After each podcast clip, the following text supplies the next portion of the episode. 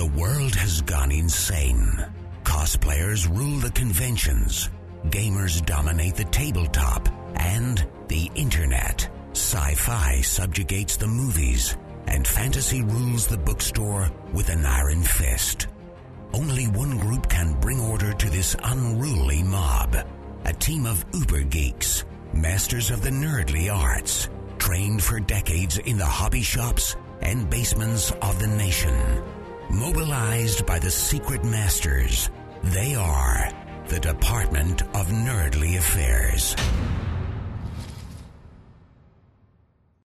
Hello, operatives, and welcome to the Department of Nerdly Affairs. I'm your host, Rob Patterson, here with my co host, Don Chisholm.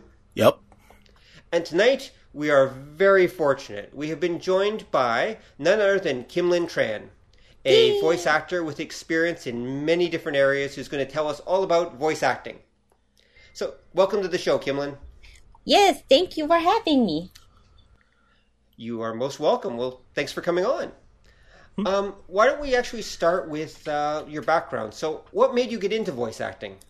Let's see. Well, I do know that I was at first I wanted to be a writer, but what happened was that um, we were doing a job exploration course at my high school, which where we get to explore different kind of occupations about what to do for the rest of our lives.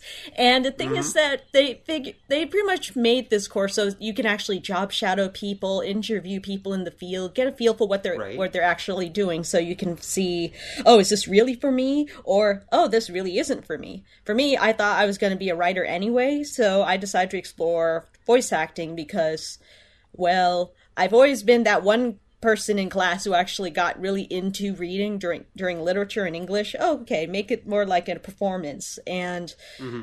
and I just I decided to do follow, do the voice acting thing because I was just very curious about it. And when I job shadowed this voice actor, I learned that voice acting wasn't just a matter of oh, only um, extroverted actors can be actors. It turns out is there's a process to it. There, there's a lot of technical issues that have to be figured out, and it's a very mm-hmm. collaborative, creative process. And I figured, you know what, this is actually very interesting. I I actually want to give this a try. This is something that interests me a lot. Lots of problem solving.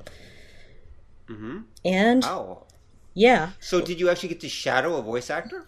Yeah, I got to shadow one or two of them actually. I got to sit in on two huh. recording sessions for different actors, and mm-hmm. um, I got to watch them record for um, some anime. And mm-hmm. the way they went about it was that, um, uh, well, it's sort of like they have each each line coming in. They didn't get to prepare for any of it, and it's sort of like they had mm-hmm. to act with what they had and they it, there was a lot of things like oh the director needed the take to be in this way to get communicate this message across and even though what the actor provided worked in the moment the thing is that what didn't really contribute to the story so it's right. very collaborative and they had to work out oh okay there was it wasn't a matter of taking things personally to them it was just mm-hmm. a matter of like okay we're going to solve this problem together we're going to make right. these characters come to life hmm. I can see why that would be really attractive. I mean, you're taking a fictional character and literally bringing them to life, and it's all in your voice. Yeah. Mm-hmm. Hmm. No, that's that's impressive. So, wow. Okay, so just watching this made you want to become a voice actor. Yeah. Hmm, okay, so what? How did you go about it then? I mean, once you had your dream, what did you do to make it real? I know from what happened was that uh, when I, after I job shadowed my um, my second voice actor. The studio that made the job shadowing a, possible was that they said, mm-hmm. you know what, maybe why don't you get to see what the process is like behind the microphone itself? So they let me do one or two walla sessions. Well, walla stands for with all actors.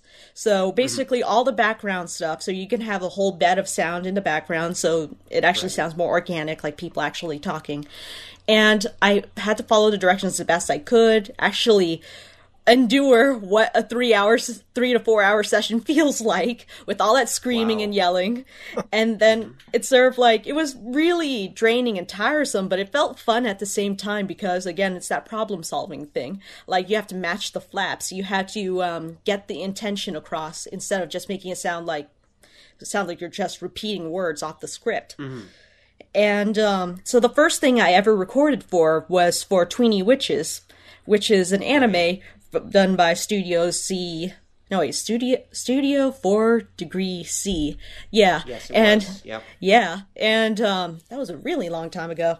And Yeah, um, and um, after I got home, it's sort of like, what else can I do? You can't just wait for them to keep calling me in. I had to keep Mm-hmm. practicing. So I auditioned for a lot of projects on the voice acting club, and I managed to get cast in a bunch of um, Flash animations. And the first Flash animation I recorded for, my setup was so bad that they um, they animated a cup over my character's mouth, and since then I had to I had to um, I had to upscale my recording setup a- at least a little Yeah. bit instead of recording instead of recording onto a camera and extracting the audio from the camera and sending that in. So that was bad. Wow. I mean, Yeah, you that get is pretty bad. yeah, you have to practice with, with whatever you can get, but at the same Hmm. time, if you want to be in something that isn't a complete polished product, you're what you have has to sound pretty polished, or at least as polished as they can get to before they edit it. So, do you actually have your own home recording studio now? Like, do you have actual room set up or anything like that? Um, not yet. I do not have the room in my room because I live in a very cluttered room. but I do have a desk set up with my own um, Neumann microphone right here inside a little foam box. I might upgrade from mattress foam to acoustic foam sometime. right. I think I can Well, all afford it. that It's just clutter absorbs the sound, right? It acts as natural acoustic foam. sometimes I wonder about that. Maybe it's not exactly as um as nice and clean as pillow fort technology or closet space technology, but it's basically like um uh as one p- person put it like, "Oh, look, it's kind of like a cluttered baggage claim technology, I guess, because it's filled with all this Right. like though I guess the sound would probably bounce off the book, so that might not be very great." So it was just like, oh, all these hard surfaces, that's not going to be very good. But you know what? That coat rack behind the microphone might do something Mm-hmm. if it passes right through the mattress foam.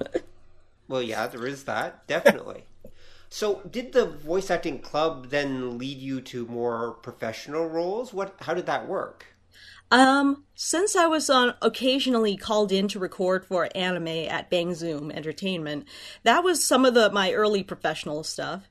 Then for the voice acting club, I worked up my uh, body of work, so I got a lot of practice and I got recommended to different things by recording for a lot of original projects as much as I could because, well, think of it this way: if I got cast in a whole bunch of uh, fan dubs, I'll only be compared to the people who are actually working on the actual dubs. So I couldn't really right. exactly call those performances mine. And the stretch that I can do when I was recording for parodies is basically, oh, it's kind of like um, Monty Python or Robot Chicken, where people understand that this is a parody, and the derivative, the fact that it's a derivative work is what makes my performance my own. But it's still not quite the same, so I try to go for different original projects as I could. So I went for audio plays, indie games, student projects, and um, eventually some of these indie games got grew and became bigger projects. Alternatively, I do know that since I was building a body of work and letting people know that I was practicing my craft and doing whatever I could, some people kept mm-hmm. me in mind for when they were casting for bigger projects like Skullgirls or Dust An Elysian Tail. So those mm-hmm. are my, the bigger projects I ended up being cast on because I practiced so darn much and because I showed that that yeah I, I can do this. Hmm. Okay. Well, how how long did it take? Because Dust An Elysian Tail is a pretty big game, isn't it? Yeah, it is a pretty dang game. Dang game. It is a pretty big game. I think at this point it's sold roughly two to three million copies by now. So it's gone platinum. And um, Wow. Yeah. and um, let's see. I started voice acting in 2008. Dust got uh, released around 2012. So right. I do know that I recorded for Dust around um, 2011. So, giving it some perspective, it took me roughly three years of um, me working and training to get the opportunity and then nail it. So, in a way, it took me three years to get that role. Just like how it took me two, two to three years to get the role of Misfortune in Skullgirls. So, Right. I mean, when you really think about it, every single actor it took them years to get the role that they're getting at the moment because it, because Right. what where they're cast for is all their experience, not so much as their just just their voice. Mm-hmm. Mm-hmm. So a three-year overnight success. yeah, three year old overnight. It's funny how I've heard that the average to be successful is 10 year. That's for an overnight success. Mm. Yeah, I and know. um, hmm. I'm working on year eight right now. Um, and the thing is that I'm still not necessarily a success because it's sort of like, on one end, I am working regularly as a voice talent. I am getting paid, but at the same time, it's not enough to live off of. Though I will say Right. that it it's not to say that everyone is experiencing the same thing, since I do know some peers of mine who are living very, very well off of their voice work because they work so darn hard and never stopped. Like they get Right. Lots of residuals from working on commercials and different um, national campaigns, for instance, and Mm-hmm. they just kept working and working and working. right. Right. Now, Oh. do you have an agent? Um, actually, not yet, because an agent wouldn't be able to t- take me in without a commercial demo. Because commercials, those are the bread and butter. They will, they make more money because there are more commercials out there than video games and animation. Now, I mostly specialize in character work at the moment, but I have been practicing with my commercials as much as I could.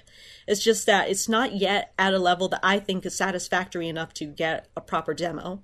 So I hmm. still need to keep practicing and working in that pen mileage. If there was, well, in in drawing, it's pen mileage because all that all the hmm. mistakes you make is experience. Everything you do good and bad, that's experience.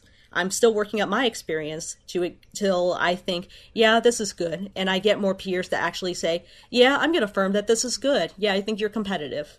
I was about to say I did get cast in several um, commercials and ad campaigns, but it's sort of like um, they didn't make it to um, the final cut because, well, it's a creative process that some things change. Some people want different sounds to certain things, and well, that is just the creative process, and that's just how it goes. No different from working on the anime and realizing, you know what, that take is great, but you we can't use it, so that's the creative process.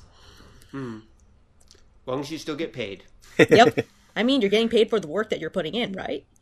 Yeah, exactly. So it doesn't matter. It's nice if it gets on the air, but the money is the more important part. Okay. yeah. Oh, I'm just. Oh, the thing is that I will say that it would ni- be really nice to get on air, but you got to do what you got to do, and you're like, okay, well, I guess having the rent until the next next commercial or the next uh, audition to come in or the next casting would be important. It's good to not starve. Yeah, definitely. Yeah, I was on your turn. Okay. well, I was going to wonder because um, you've mentioned um, getting jobs and that. I've noticed for uh, a lot, especially for the uh, the animation, you tend to hear the same people over and over. Now, is that by design or is that just kind of some weird circumstance that comes up? Hmm. Well, this is a really fascinating one because um, on one end, everybody you these are done these aren't done by just one studio. Oftentimes they're done by different casting directors, different studios. And sort of like it's not so much as they're all collaborating together and saying, "Yeah, let's put this voice actor in uh, the leads of uh, every single thing we're working on." Sometimes it's just on accident. Like for instance, it's sort of like um, they don't they everyone is going for the certain archetype and then for some reason certain actors embody this archetype so darn well that they become the voice for these characters mm-hmm. but the thing is that sometimes I've heard from them that sometimes they have to worry about the possibility of being oversaturated because when that happens, sometimes they go one or two years of being like, "Crap! Now they can't employ me because they're afraid of me being overused. Ugh, what do I do?" so. So it's kind of a worry for them too. So pros and cons. It's kind of like feast famine kind of thing for voice actors. Right. And um, Right. on on one end, it's sort of like some people worry that oh they're only cast because they're popular, but well, I would say that they would have to be good, be- or they had to have done something right to be cast. Like um, they had to be in, they had to have networked really well. They had to have um, they had to have basically all that um, experience behind them, the the right acting choices, um, something unique that they bring to their performance aside from their voice. Because there have been times I've been told that when I was auditioning for Fidget, I was told that everyone else used the same voice as I did. So everybody had the same fidget voice. But the only thing that made us different was very different incremental qualitative aspects to our performances. Like some of us had more like more perk to our to our um, performances. Some of them were had a little more subdued approach to it. Very subtle things that made that was kind of like comparing like teeny tiny differences in gradients, for instance. Kind of like, great, all these are different shades of gray, maybe even 50 shades. and then we had to figure out which one is the right shade that will actually match with the with the windows or something like that. So Hmm. it's it's really whoa. So it's very fascinating stuff. That I bet. Wow. Uh, uh, obviously, you've uh, you've thought about this a lot. Yeah, I have done casting for some um, video games, like for uh, for Adult Swim games and um, for uh, for Sony, and um, and it was it did come down with sort of like you know what I want to hear some new talents, and um, I'm open to hearing new talents, and at the same time it's like you know what I like working with this talent again and again because they always offer something new and interesting that that they're that I would like to share with the world, and it's sort of like it's it's an interesting mix of like um you know what these are new talents they bring something new to the table and at the same time i haven't worked with them before so i don't know if i uh, if i am comfortable working with them yet. But at the same time there's the first for everything. The people they worked with forever were new at some time for, for them so. So, did actually working as a on the other side of the mic and in the director producer role, did that actually change the way you perform yourself? Um, only a little bit because it's sort of like I realized that um, as an actor, I had to keep in mind that different projects ask for different things, like um, like realizing that um, when I was recording for for Skullgirls, for instance, I realized that okay, I can't just take forever with these lines. These are short and quick because there has been one or there have been one or two lines I've recorded for Skullgirls that went on for too long that it w- it's only within moments that the character gets punched in the face while they're talking and it just cuts off the line. So I had to keep in mind that okay, so we have to remember what these um that these lines have to be short and quick and to the punch, so so to speak. Right, yeah, and um. I had to keep that in mind when I was when I was um uh casting for for Rainstorm Rivals because it's sort of like we had to keep this um short, quick. We can't even though your one-liners are really awesome, it, it goes on way for way too long. And some of the de- death noises, great, but not too long because it's kind of like, well, you're just you're just fainting and dying instead of like going on. so, no, nothing extravagant. Wow. So, death noises are an actual skill in your in your profession. I, it's sort of like I do know that there are lots of times where we ask for different kind of death noises, but the thing is mm-hmm. sort of like I, it depends on what the game is capable of portraying or what they're asking for. Like, is this are you burning to death, or are you falling, or are you just um, wh- where are you getting destroyed? Your head or your chest? It's Right. It's so it's kind of, or it's kind of like okay, you're being you are you dying from uh, poisonous gas, for instance, or? Or are you dying from something bursting out of you? So it's lots of like Right. A good you have to have a good sense of your the physicality or control over what parts of your body do what it's kind of like part of your instrument Right. Yeah, I could see that. Now, when you're recording, do you actually like jump up around the room? How active physically are you when you're recording? well usually i sit down which is not ideal it would be nice to stand up but at the same time um there's a difference between just saying um go over there and pointing your finger and going go over there because Right. because it's sort of like you can feel it. There's a slight ten- tension as you adjust your chest, for instance. So m- doing hand motions actually help a lot as long as you're not hitting the microphone. And um, like would be bad. if you like, for instance, just stretching just makes such a big difference to just saying, "Oh, that makes a big difference." There's a lot of physicality does. to this. And if you can, try not to wear anything that would make too much noise. Because I've had heard a story of one voice actor that had squeaky clothes, so he had to take off his shirt during a session to record. So that was a little awkward. so no jangly, jingle jangly Right. jewelry, and Right. um, nothing that is squeaky when you breathe. Well, do you have a pre-voicing like uh, prep that you do? Do you have some ritual or something you do before you do your recording sessions? Um, let's see. Mm, It depends. For me, I don't do it too much, but I do do a little bit of a warm up if something um, demands a lot of screaming. So, I would have to try to make sure that um, I am really hydrated. For instance, I would have to make sure that I'm actually well fed, because because I have been to some sessions without eating because I got too excited and I didn't want to like feel too bloated. Because there's some there's some times where I've recorded and I had too much food in me, so I couldn't get enough air into me to to um, yell. But so there are times I forgot to eat, and then instead my stomach will be growling during the session, ruining takes. So that's not good. That's not good at all. Um, Very bad. As much as I can um, to warm up, I try to read everything out out loud as much as I could. So when I'm driving, like to a session, I would be reading all the signs out loud. Um, just read, read, read. Have you actually ever had your voice just give out on you?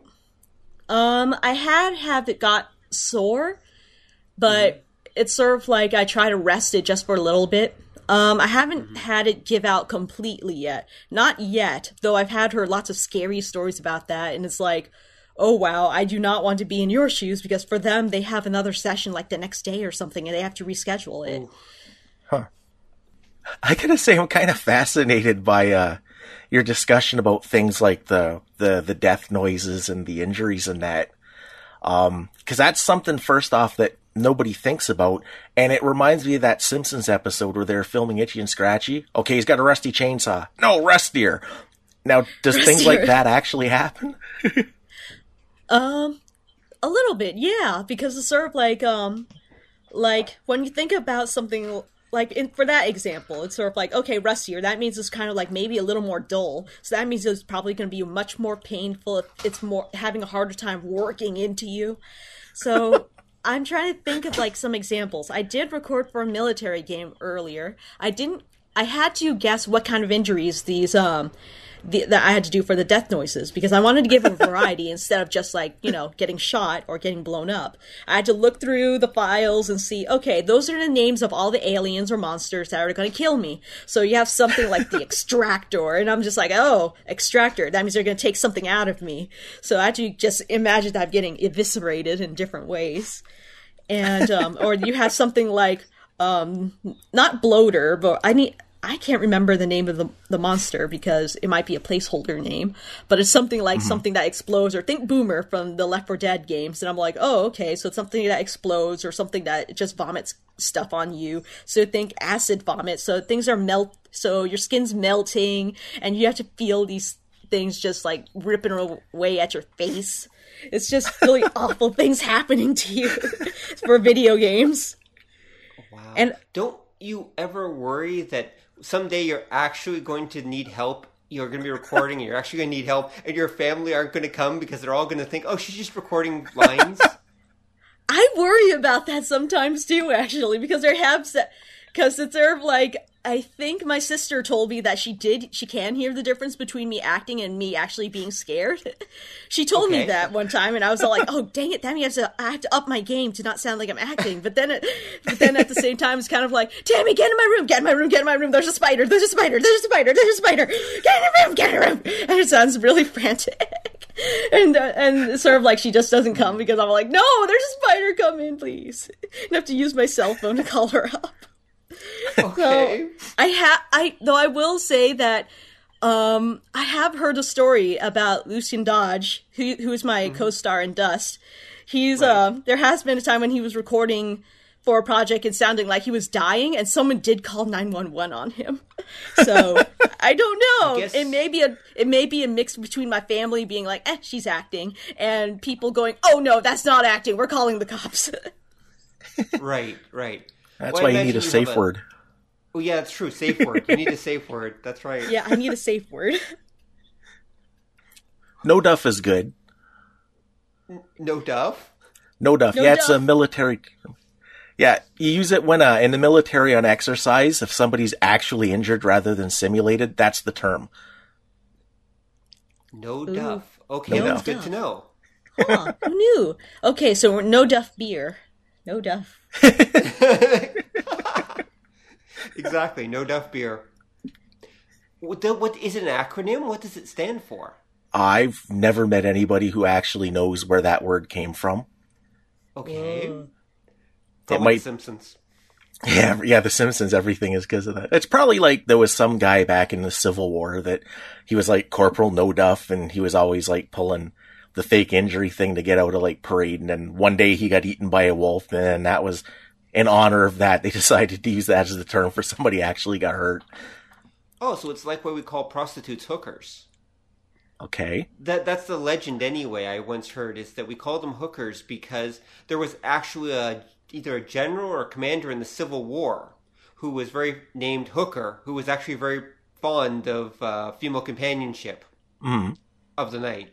So that that became a slang term during the Civil War for to describe prostitutes. So that's why they called Oh. them hookers. Huh. That's that's a version I heard. I don't know if that's true or not, or if that's just one of those stories. But yeah, it's just one of those weird military things. We learned things today. Well, I, I am a teacher. God help me. And now you know. And knowing is half the battle. G.I. Joe! Oh, she gave the correct response. Oh, I love you, Kimberly. All right, so speaking of that, so which so you worked on videos and you worked on video games. Which is harder? Um, hmm. Because they ask for different things, so it's hard to tell. It's like comparing, okay, which one's harder? Uh, uh, let's see, um, getting juice from a lemon or from an orange. And it's kind of like, I don't know. Sure, it's yeah. So Do you, do you have do you have one you prefer to record? Like, do you prefer video games? Are they easier to record, or or like you know videos are? Let's see. Well, recording for anime is a lot of fun. Um, that's because I usually get to go into the studio for that. For video games, Right. it's the same way. Um, there's it's a lot free, more freeing for video games because you don't necessarily have to match to pictures as much, unless they really ask you to for like for cutscenes. Um, Right.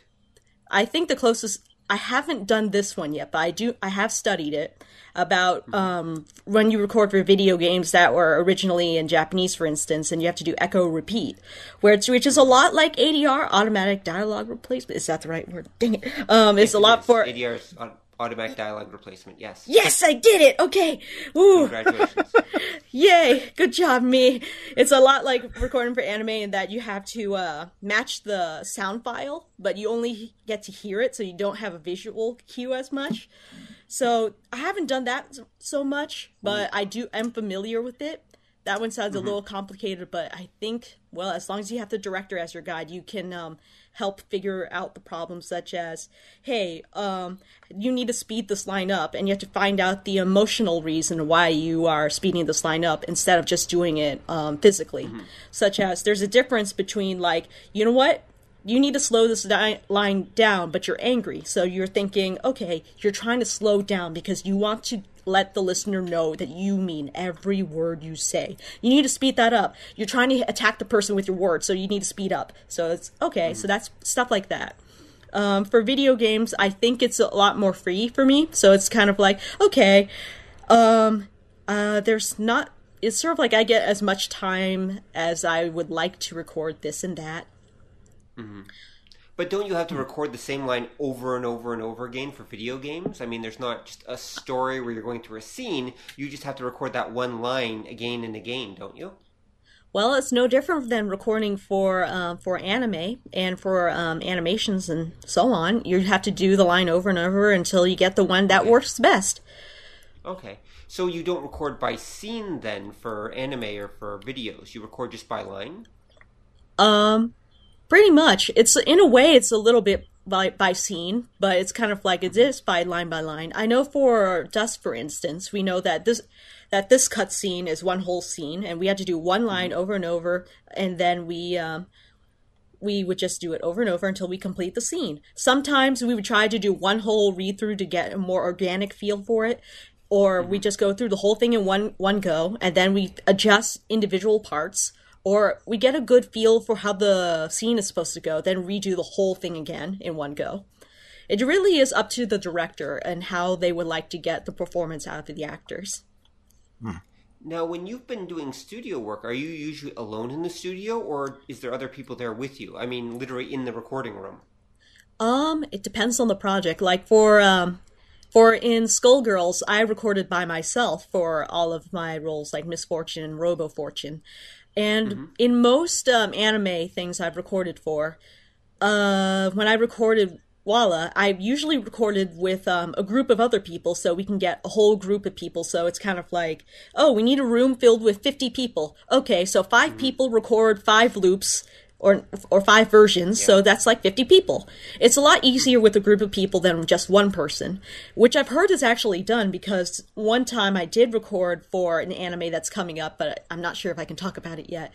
Um. I actually had to record um, incidentals and Walla with another person with me. And we basically, um, it was the most fascinating thing ever because I just came into the room early for my session and I just saw there was another group of people doing the same scene. So we were layering multiple groups of people and then my two, and me and my um, coworker recording for another group of people. And I think they were layering multiple people and multiple groups into one scene. So that was interesting. I do know that when we were recording incidentals together, like people who are like, uh, aside from just doing Walla, actual people who are in the scenes like, oh, hello neighbor, hello, the people you'll never see again, usually. and um, we actually worked off of each other because we were multiple incidentals in the same scene. Like, oh, two girls who are t- talking smack about the main character here, and they're just talking to each other. So right. we got a more organic feel instead of just going in one at a time, like when I did incidentals for K-On! So. Hmm. Okay, interesting. So when you're doing the videos, you've mostly done anime, so they're show you're watching the actual scene on a cam on a monitor while you're recording. Yeah, and um, it's usually on a screen, and then they would just play mm-hmm. play the preview for us, so we can get a feel for what the scene is about, what what's going on, listen to the director's note, and then we just go. They just cue us in with with beeps one, two, three, and then we go on the fourth imaginary beep like one, two, three, yep. go. And then we just go through the scene and we just work off each other the best we can. I will say it is trickier when we are doing the incidentals working off each other because we only had one set of beeps and we both had to match the flaps without getting cued in as much too. So it's kind of like we had one set of beeps, and then I have to watch my my um, co-star go off of that beep. Then I have to match the flap as my character's mouth opens and perform the script from there, and we just work off of each other. So that one's oh, tricky. That must, yeah, that must be yeah. really tricky. That must be a hard skill to match the flaps like that. So usually the writers do a good job of um, having the flaps match the writing, or the writing match the flaps rather.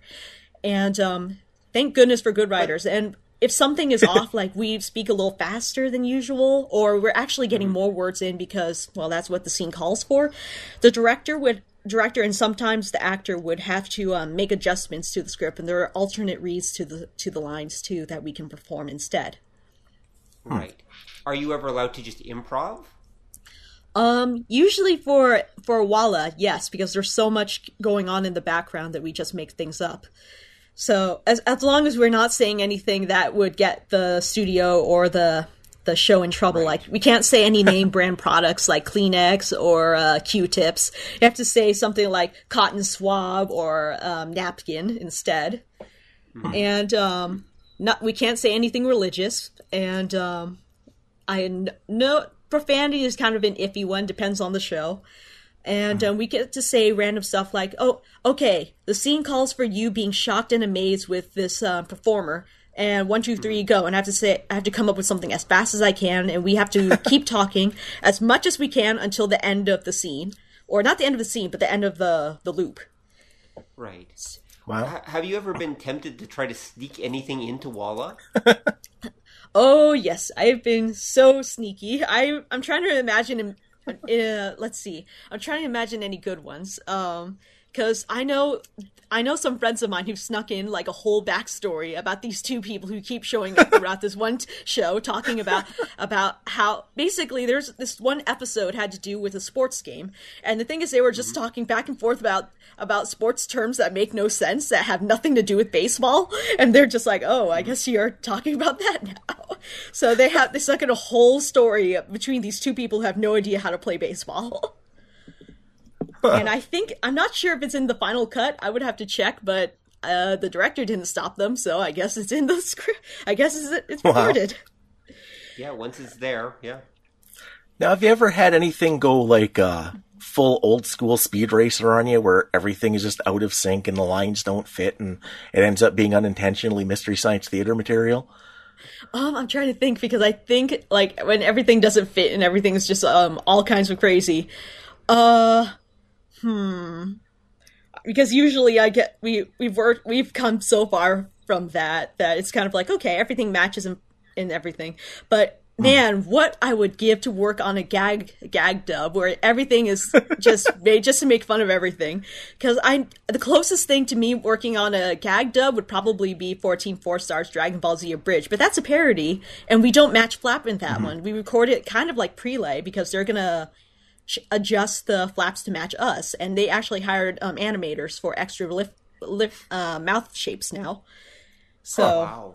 Yeah, but that's only for um, Team Four Star, and that's a parody. So I'm not. Sh- I have. Mm, I want to work on a gag dub so badly. They sound like they're having so much fun.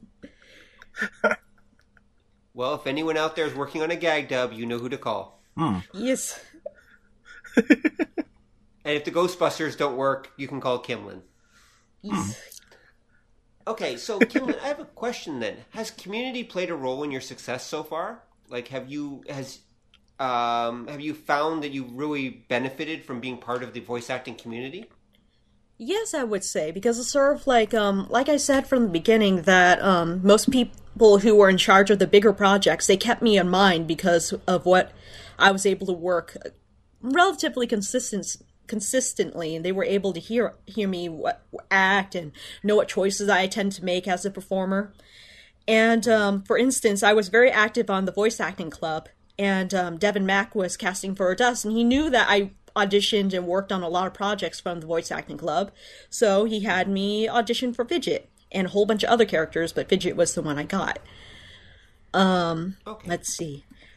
And I think um, Christina heard me work pretty much all over the place, so that's how she kept me in mind for that.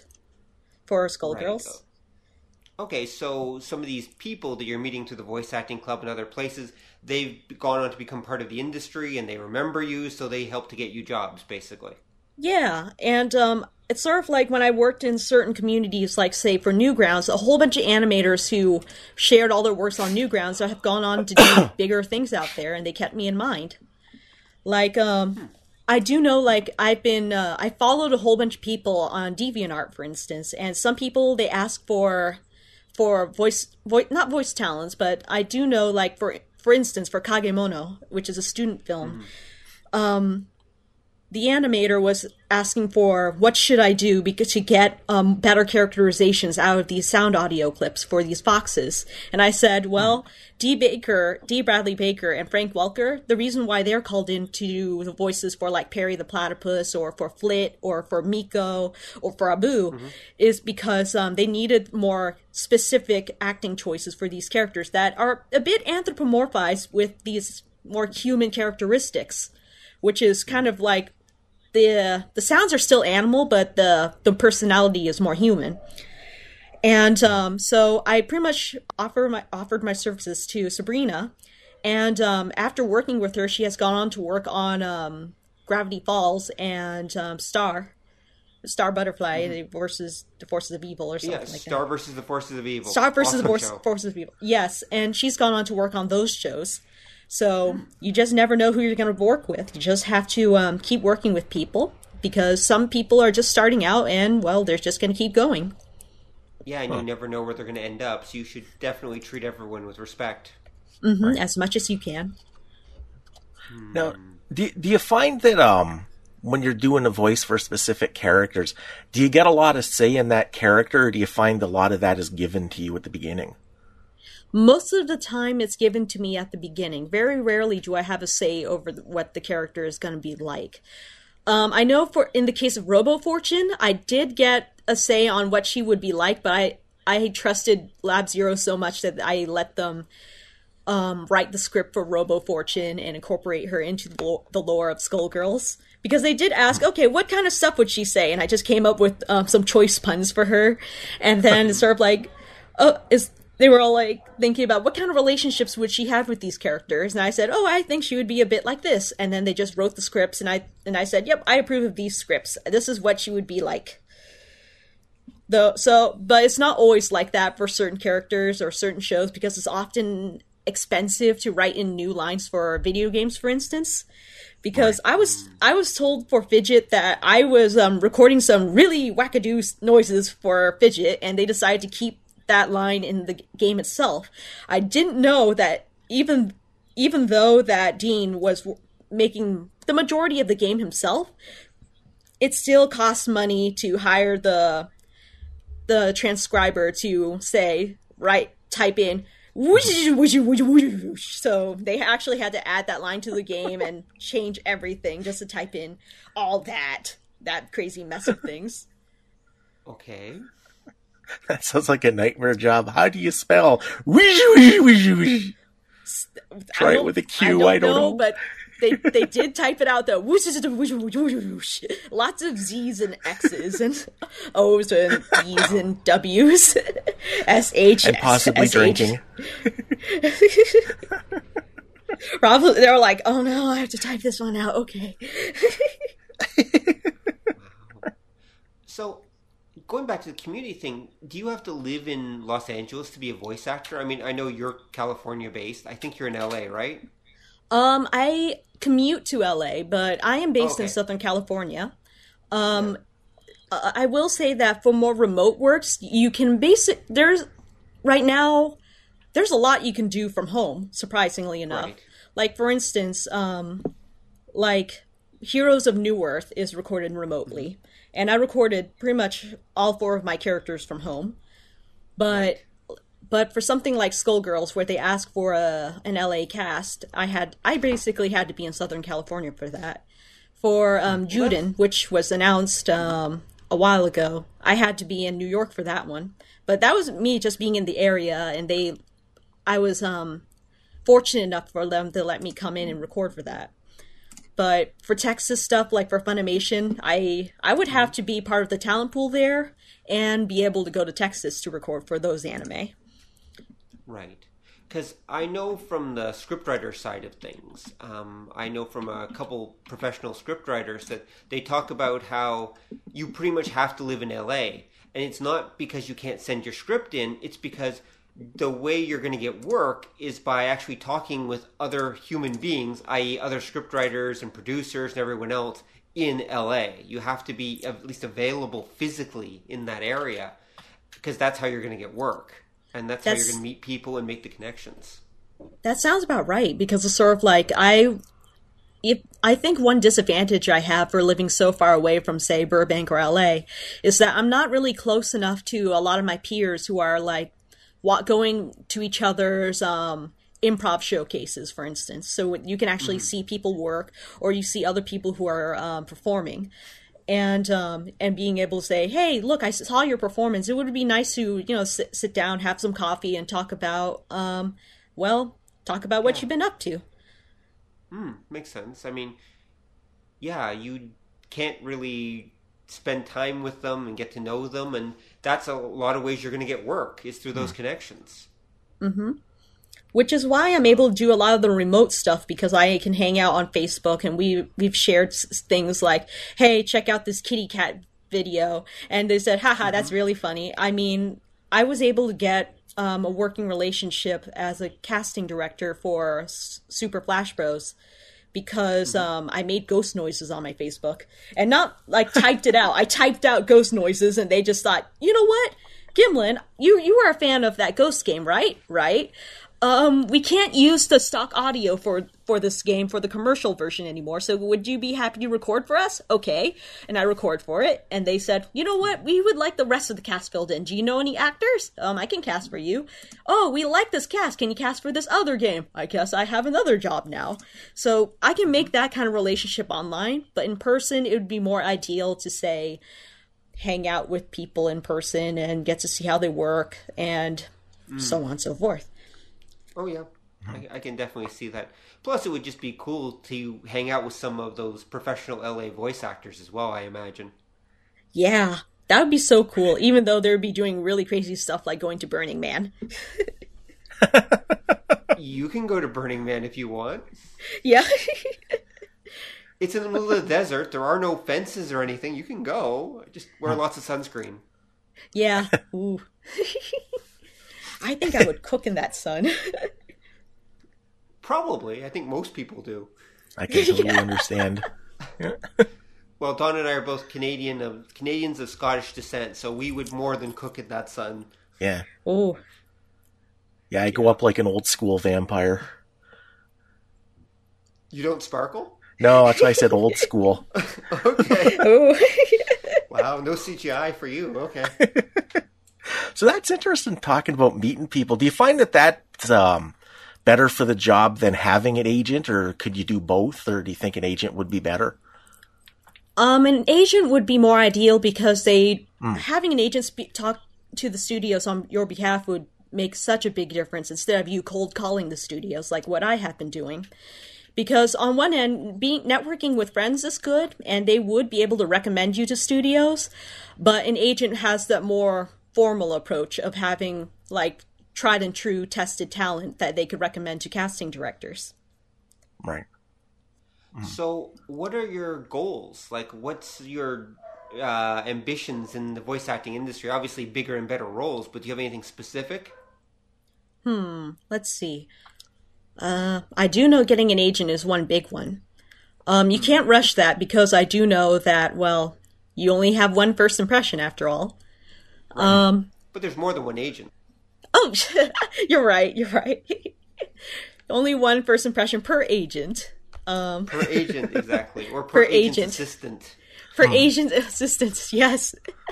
um, let's see.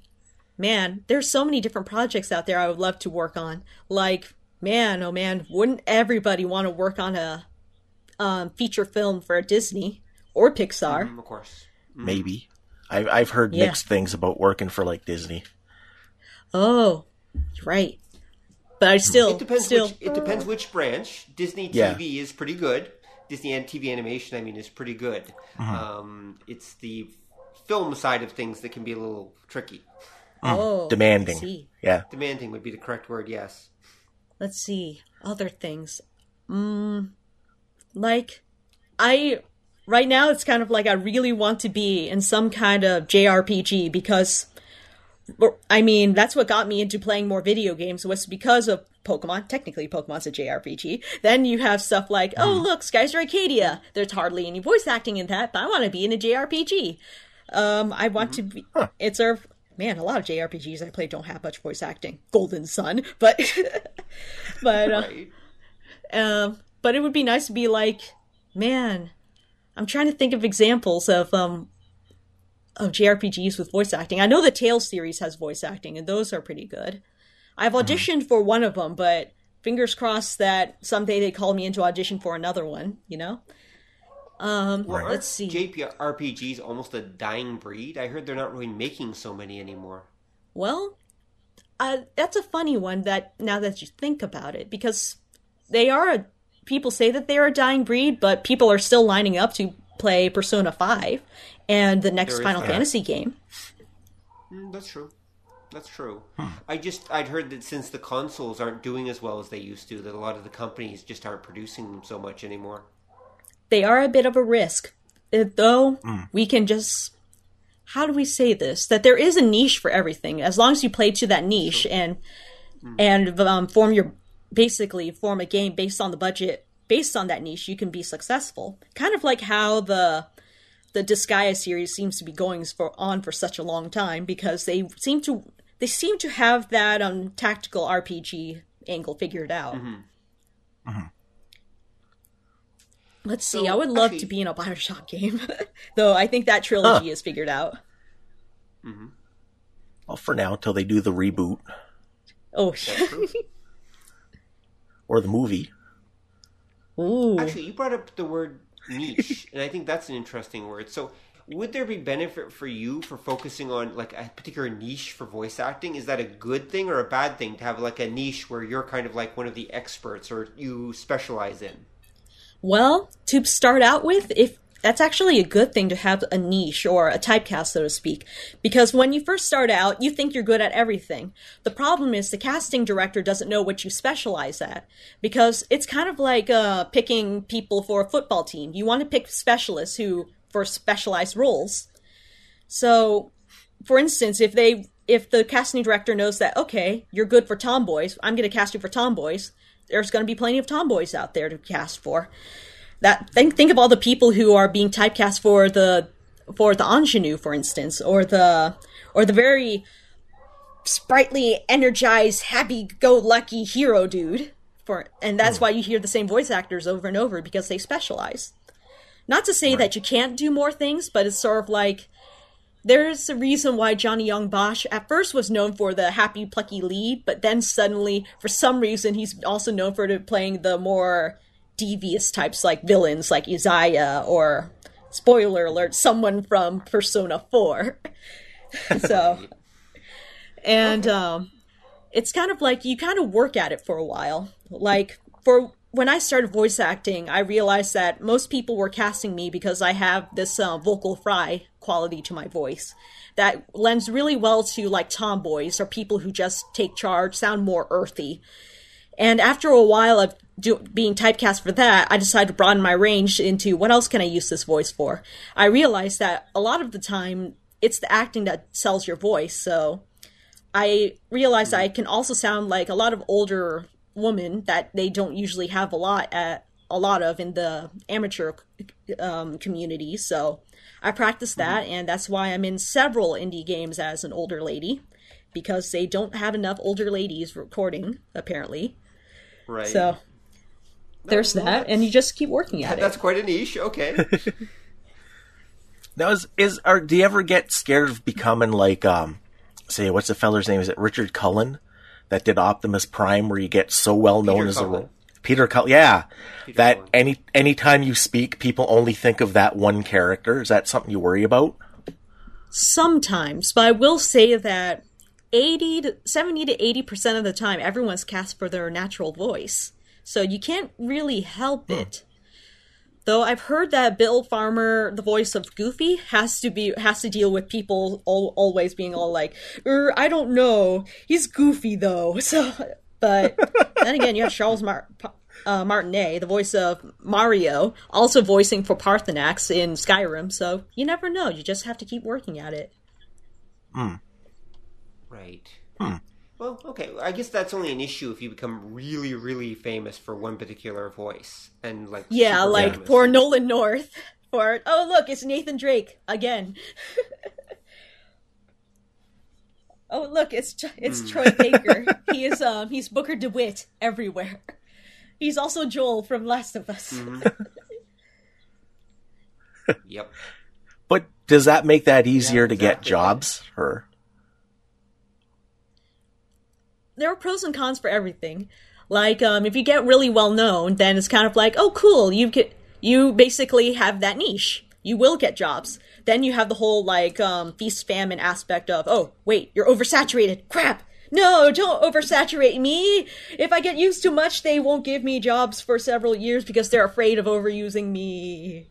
So, have you actually gone to any conventions? Like, I mean, are there? Have you been invited as a voice actress to different conventions? To a few of them, yeah. Um, I did get invited to a few My Little Pony conventions because at the time I was the, I was the voice of Rarity in the Fighting is Magic game, which is basically like a parody game based on the series, but it was too good. Hasbro had to defend their brand, so they get had to give it a cease and desist. So there's that. Right. But haha, chokes on them. Now I work for Hasbro on occasion as the voice match for Rarity on for a few licensed games, but that aside. Um, let's see. I have been invited to a few anime conventions because of my work on Skullgirls, and one furry convention because of my work on Dust: An Elysian Tail for Fidget. Huh. So, at the furry convention, were the people in the audience actually wearing costumes? Yes, and they were so much fun to be be with because it's sort of like I can just meow and they will meow back. Wow. They were a lot of fun to be with. right. So, is there actually a lot of demand for voice actors? Like, I mean, for people to come to voice acting panels and things like that. Um, I think so, because I do know that there is something like um another aspect to voice acting, which is working the convention circuit. Because when you can't network in person, the least you can do is network with other talents at the conventions themselves. So Makes sense. Yeah, which is how I was able to audition for one studio for uh, for one project because he was because we were able to do a performance live reading together, and he heard what I was able to contribute, and then he kept me in mind.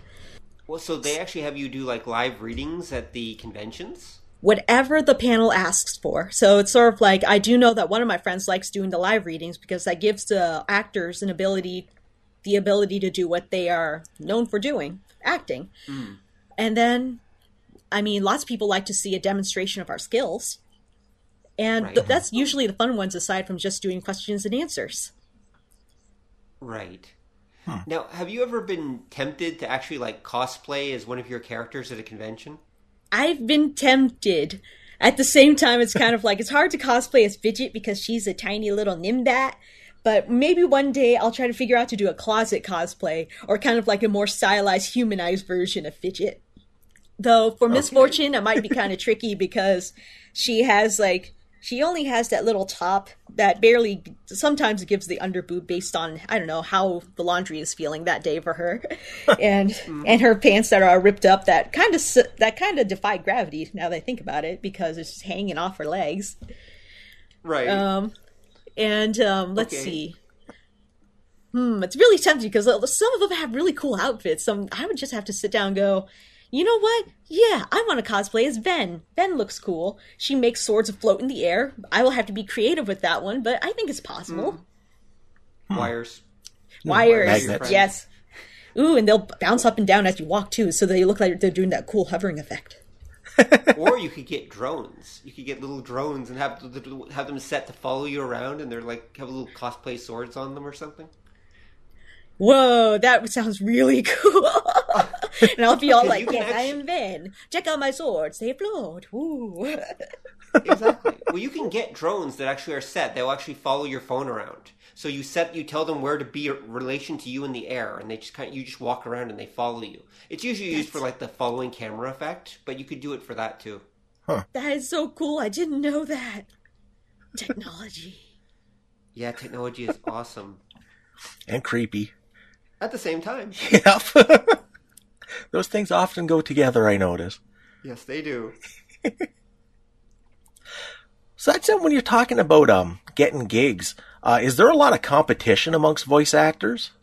Oh yeah, the the whole every single audition. Even though there are some times where um, casting directors would go for tiny pools as possible because they just want to narrow it down to the very very best top picks that they can get. Some there have been some auditions like uh, I haven't participated in an audition for like say Korra for instance, but I heard that they had to go through thousands of auditions for that one.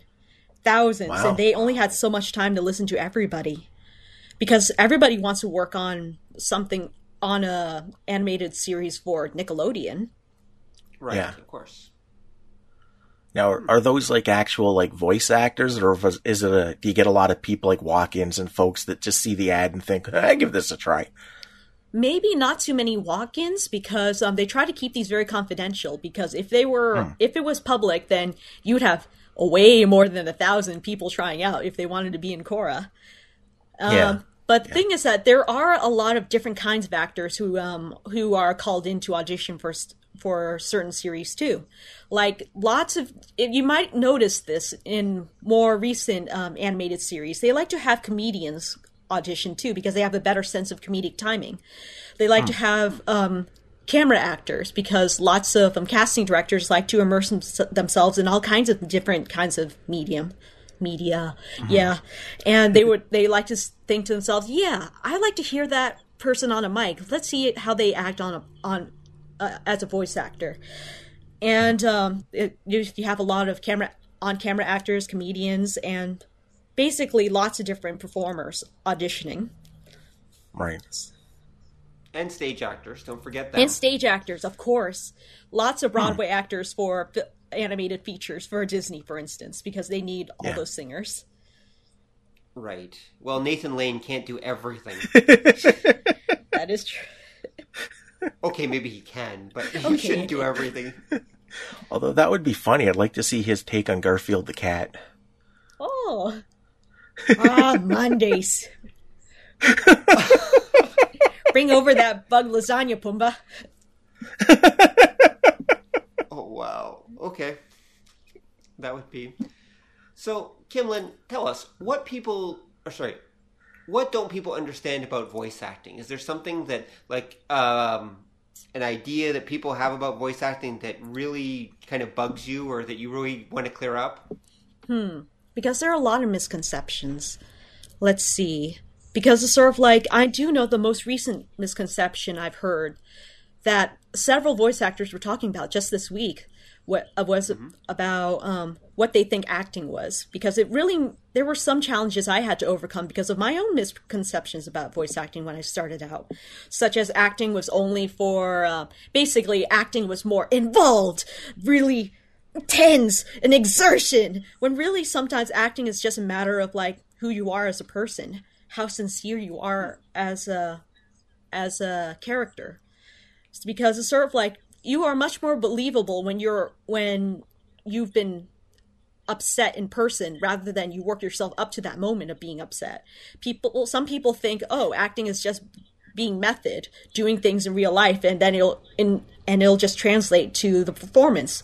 And while method is a process but the the point to method is internalizing these experiences as opposed to like getting getting your head chopped off in the booth hmm. I can see that. Yeah, I, I think maybe some of that comes from like uh uh Rob and myself are both old and I remember back in say like the 70s, even into the 80s, for a lot of voice acting for animation, even the feature like TV especially, but the features, it wasn't acting so much, it was mugging for the camera. ooh yeah Yeah, that, and and I think what's what's happened in the uh, the last few years um, is that idea that people are starting to think of it more as acting because, uh, like you say, there's more of a sincerity to it. Uh, there's more of an actual expression of character rather than yeah, just say the catchphrase and make a funny noise and let's go out and drink. Oh, the Krusty the Clown approach. Yeah, Yeah. yeah. It's really interesting because it's sort of like when you hear um, less experienced actors come in, sometimes they kind of forget that it comes from a very genuine, sincere place that makes them who they are, what makes their performances and their choices unique, that make them stand apart from everyone else who has the same voice as them. Um, other misconceptions is that people think it's just a matter of reading into the mic. And sure, we do have the script in front of us, but again, we have to be able to bring those words to life. And bringing the words to life isn't just like, hello, I will make things sound very announcery, even though there are things that call for announcery things out there. It's kind of like coming from the place Right. that ev- lots of ad campaigns, for instance, at the moment, they're going for a more natural feel to them. Like you are a person next door, someone who isn't selling to them, none of that hard sell stuff. And it's kind of like um, they, while there are people out there where voice acting comes easy to them, it doesn't come easy to everybody. That's like saying, oh, you know what? I am now kind of like the I'm now Angelina Jolie. I am in all the things. How do I become famous like Angelina Jolie? You need to liquidize your assets and buy nothing but Powerball tickets. It's you can't do that. It's not that easy. Hmm. So it's kind of like so people think it's easy to become a voice actor. Not to say and it's kind of like it's one of those things where yeah, the process is easy enough, but mastery though, that's the hard part. Right. Mm. So then, what advice do you have for people who want to become voice actors?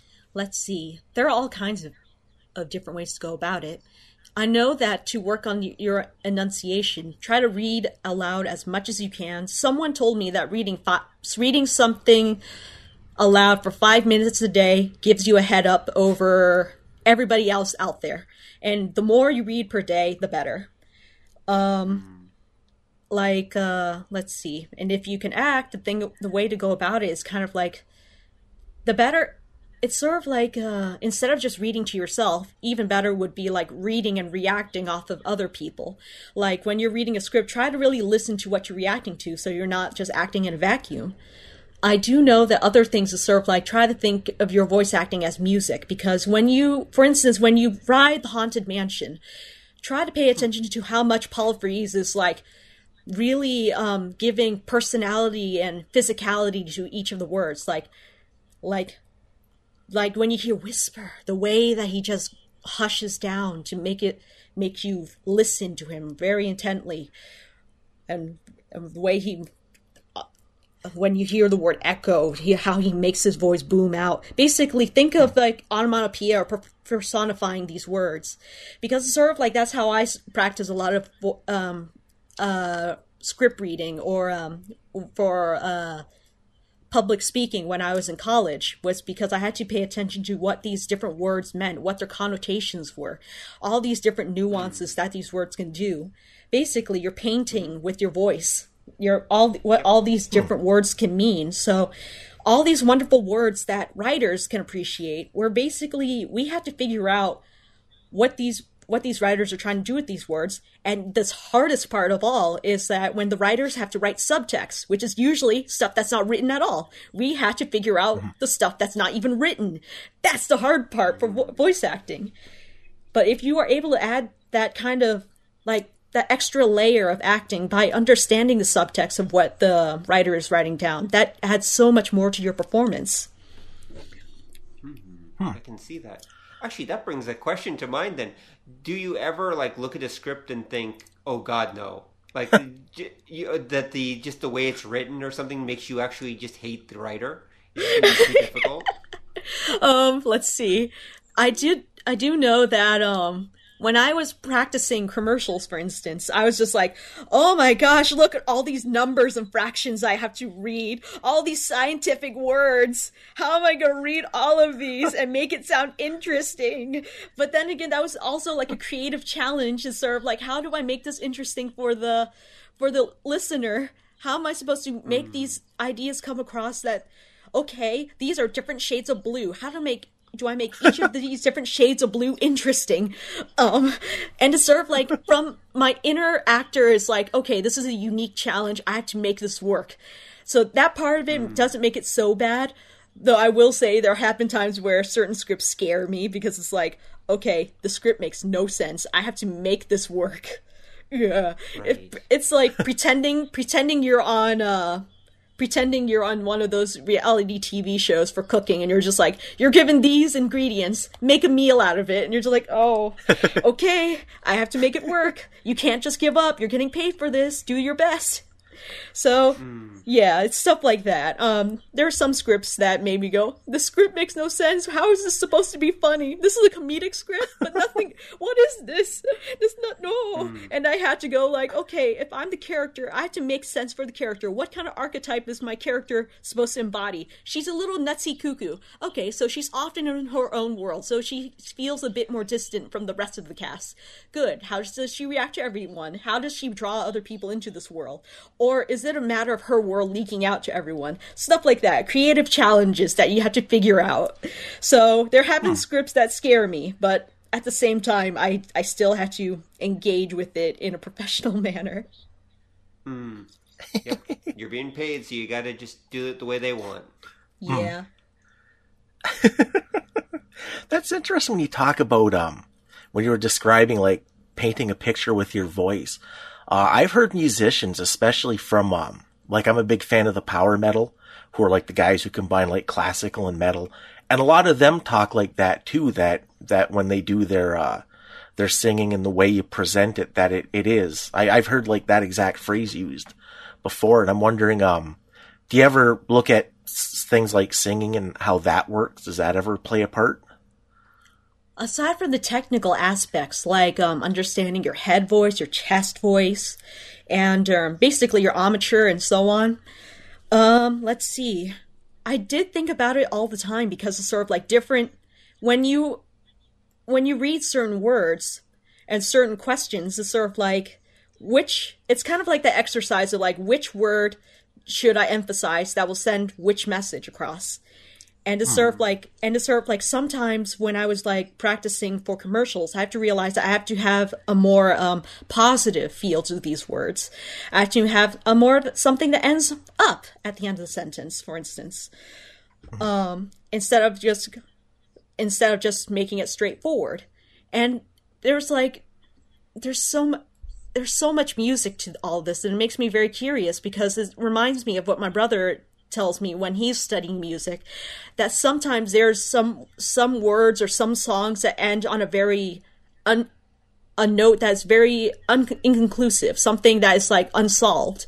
And that adds a little bit of mystery to to this song. And it's sort of like okay something like that could be applied to voice acting. What how can we read this? That kind of leaves a something left to the uh, to the audience to think about That is a very professional attitude, Kimlinh. Like, like, I mean, the way you break that down and the way you think about it, I think that's one of the reasons why you've been so successful so far. You really are working to master your craft. oh shucks and i'm still learning Well, we're all still learning. We're all learning until we're dead. Those are your options. You're either learning or you're dead. oh no I mean, you can quit. I mean, in theory, but you might as well be dead at that point. yeah Speaking about artists in general, not specifically you, of course.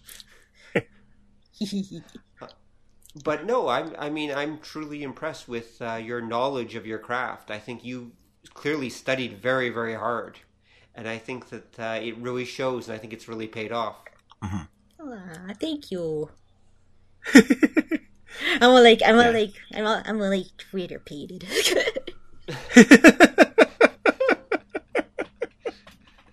Uh, Don, did you have any other questions? Uh, questions, no, but um, I would like to say that yeah, it's it's voice actors are part of the the process for animation, and that that I don't think a lot of people consider, and and it's not it's it's because it, it's not the flashy part. Like people know the animators, uh, they know the designers, some of the directors, and it's interesting because because as you said and as you've pointed out, um, there's a lot of theory and there's a lot of knowledge and a lot of practice and, and technique and effort that goes into it. And it's kind of this secret, mysterious part of the process that, yeah, I don't think people realize just how much work has to go into, even if you're doing just some like wacky voice of the cartoon sidekick. That takes a lot of practice and a lot of knowledge. And yeah, it's, it's, it's nice to have, um, have you on the show to kind of elucidate some of that for the audience. Thank you for having me. Yeah. Well, th- again, thank you for coming on. Mm-hmm. So I think on that note, I think that's a perfect spot to bring this to a close. So yes, thank you for coming on, Kimlinh. We really appreciate you taking the time to come and visit us at the Department of Nerdly Affairs. Um, I'm afraid we're going to have to wipe your memory after this for Oh no! it's, it's security purposes, but you know you understand. Yeah, okay. But hopefully, our listeners will definitely remember what you've brought to the show. Okay, so on that note, thank you everyone for listening. And please tune in next time when we'll talk about something completely and totally awesome. Not as awesome as Kimlinh, but something that's almost as awesome anyway. That's not the Star Wars Holiday Special. Ah. Good night, folks. Bye. Thanks for listening to the show. If you'd like to hear more or join the conversation, come visit us at obeythedna.com. You can also find us on iTunes or whatever fine podcast site forgot to lock their back door. So until next time, remember that to master the nerdly arts takes time, practice, and enough Coca Cola to drop a rhino. See ya!